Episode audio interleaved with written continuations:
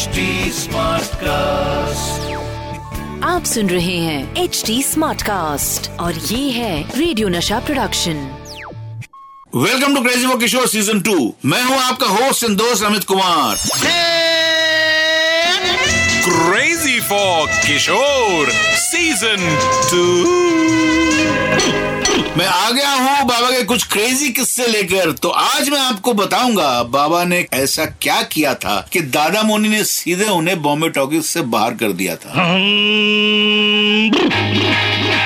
और बताऊँगा, बाबा ने फ़्लाइट में ऐसा क्या किया जिसके कारण कॉमेडियन सुंदर की हो गई कंप्लेन साथ ही बताऊँगा, बाबा फ़िल्म के प्रीमियर में जाने के लिए टावल बाँध कर क्यों निकले? बॉम्बे टॉकीज में महल की शूटिंग चल रही थी। The year was end of the forties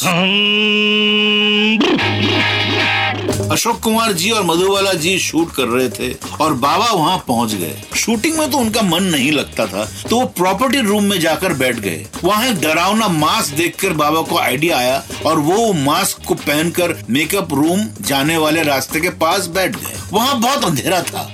थोड़ी देर के बाद जैसे ही मधुबाला जी मेकअप रूम की तरफ़ आई, बाबा ज़ोर ज़ोर से आवाज़ करते हुए उनके तरफ़ कूदे। मधुबाला जी डर गई और ज़ोर से चिल्लाई। सारा यूनिट वहाँ आ गया और जैसे ही दादा मुनि आए, बाबा ने अपना मास्क उतार कर दे दिया और हंसने लगे। दादा मुनि बहुत गुस्से हुए और बोले, इतना बड़ा होके ये हरकत करता है तू? चले जा यहाँ से। आज के बाद बॉम्बे टॉकीज में कभी मत आना। बाबा चुपचाप चले गए। अगले दिन फिर शूट पर पहुँच गए, लेकिन बिना बदमाशी किए चुपचाप सीढ़ी पे बैठे थे और तभी ऊपर से मधुबाला जी के चिल्लाने की आवाज़ फिर से आई। बाबा दौड़ते हुए वहाँ पहुँचे तो पता चला मधुबाला जी को फिर से किसी ने वैसे ही डराया था। किसने डराया था मालूम है? अशोक कुमार, यानी दादा मोनी ने।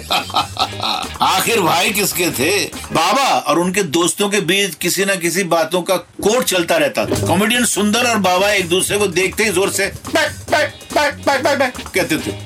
अगर एक बोले तो दूसरे को कहना ही है, चाहे दूसरा किसी भी ज़रूरी बात में हो। अब हुआ ये, पड़ोसन के शूटिंग के वक्त सुनील दत्त, बाबा सुंदर और मैं, हम सब फ़्लाइट से चेन्नई से मुंबई आ रहे थे। दत्त जी आगे बैठे थे, मैं बाबा के पास और सुंदर जी की सीट आगे थी, उनके साथ बैठे थे एक फॉरेनर बाबा ने सुंदर को इशारा करके कहा, आज तुझे मज़ा चकाऊँगा सुंदर हाथ जोड़कर बोले, मत कर ऐसा, मत कर प्लीज़ लेकिन बाबा तो बाबा थे, वो कहा मानने वाले थे? जैसे प्लेन टेक ऑफ़ किया, थोड़ी देर के बाद बाबा ज़ोर से बोले! तो वहाँ से सुंदर बोले! उनके बाजू में बैठे वो फॉरेनर ने सुंदर को सीरियसली देखा। बाबा कहाँ चुप होने वाले थे? बाबा तो बार बार बोलने लगे 卖卖卖卖卖卖卖卖 तो हर बार सुनर बाबा बाबा बाबा बाबा बाबा करे। तो वो फॉरेनर इतना गुस्सा हो गया, आखिर में वो एरोसेस को बुलाए और बुलाकर कंप्लेन किया। सुंदर बेचारे एरोसेस को समझाते रहे, अरे, मैं अगर मैं नहीं बोलूँगा तो मुझे पाँच रूपए देने पड़ेंगे, हमारे क्लब का ये रूल है। और सारे प्लेन में जितने पैसेंजर्स थे, सभी हंसने शुरू कर दिए। खैर, अभी वो बात याद करते ही मुझे हँसी आने लगती है। बाबा तो वैसे हमेशा मस्ती मज़ाक करते रहते थे, लेकिन उनकी मर्ज़ी के बिना कोई उनसे कुछ भी नहीं करवा सकता था। एक दिन उनके सेक्रेटरी ने उनको किसी फ़िल्म के प्रीमियर में चलने के लिए कहा। बाबा का वहाँ जाने का बिल्कुल भी मन नहीं था। तो बाबा ने वहाँ जाने से इनकार कर दिया। लेकिन सेक्रेटरी मानने को तैयार ही नहीं थे। कहने लगे, किशोर साहब, जाना ही होगा। वहाँ जाने से सोशल गैदरिंग होगी, लोगों से पहचान बढ़ेगी। ये अपने काम के लिए भी अच्छा है। बाबा का मन तो था नहीं, लेकिन सेक्रेटरी साहब नहीं मान रहे थे। तो उनसे तंग आके बाबा बोले, ठीक है, चलो, आता हूँ। घर के बाहर सेक्रेटरी गाड़ी लेकर तैयार खड़े थे और बाबा अंदर से टावल बांधकर प्रीमियर के लिए निकल पड़े। बाबा को इस हाल में देखकर सेक्रेटरी परेशान होकर बोले, आप इस हाल में जाओगे? बाबा बोले हाँ मैं टावल पहन के जाऊँगा। प्रीमियर पर जाने से मतलब है, चलो, सेक्रेटरी को लगा शायद बाबा मज़ाक कर रहे हैं। ऐसे थोड़ी जाएँगे। गाड़ी आगे लूँगा तो वापस ही आएँगे।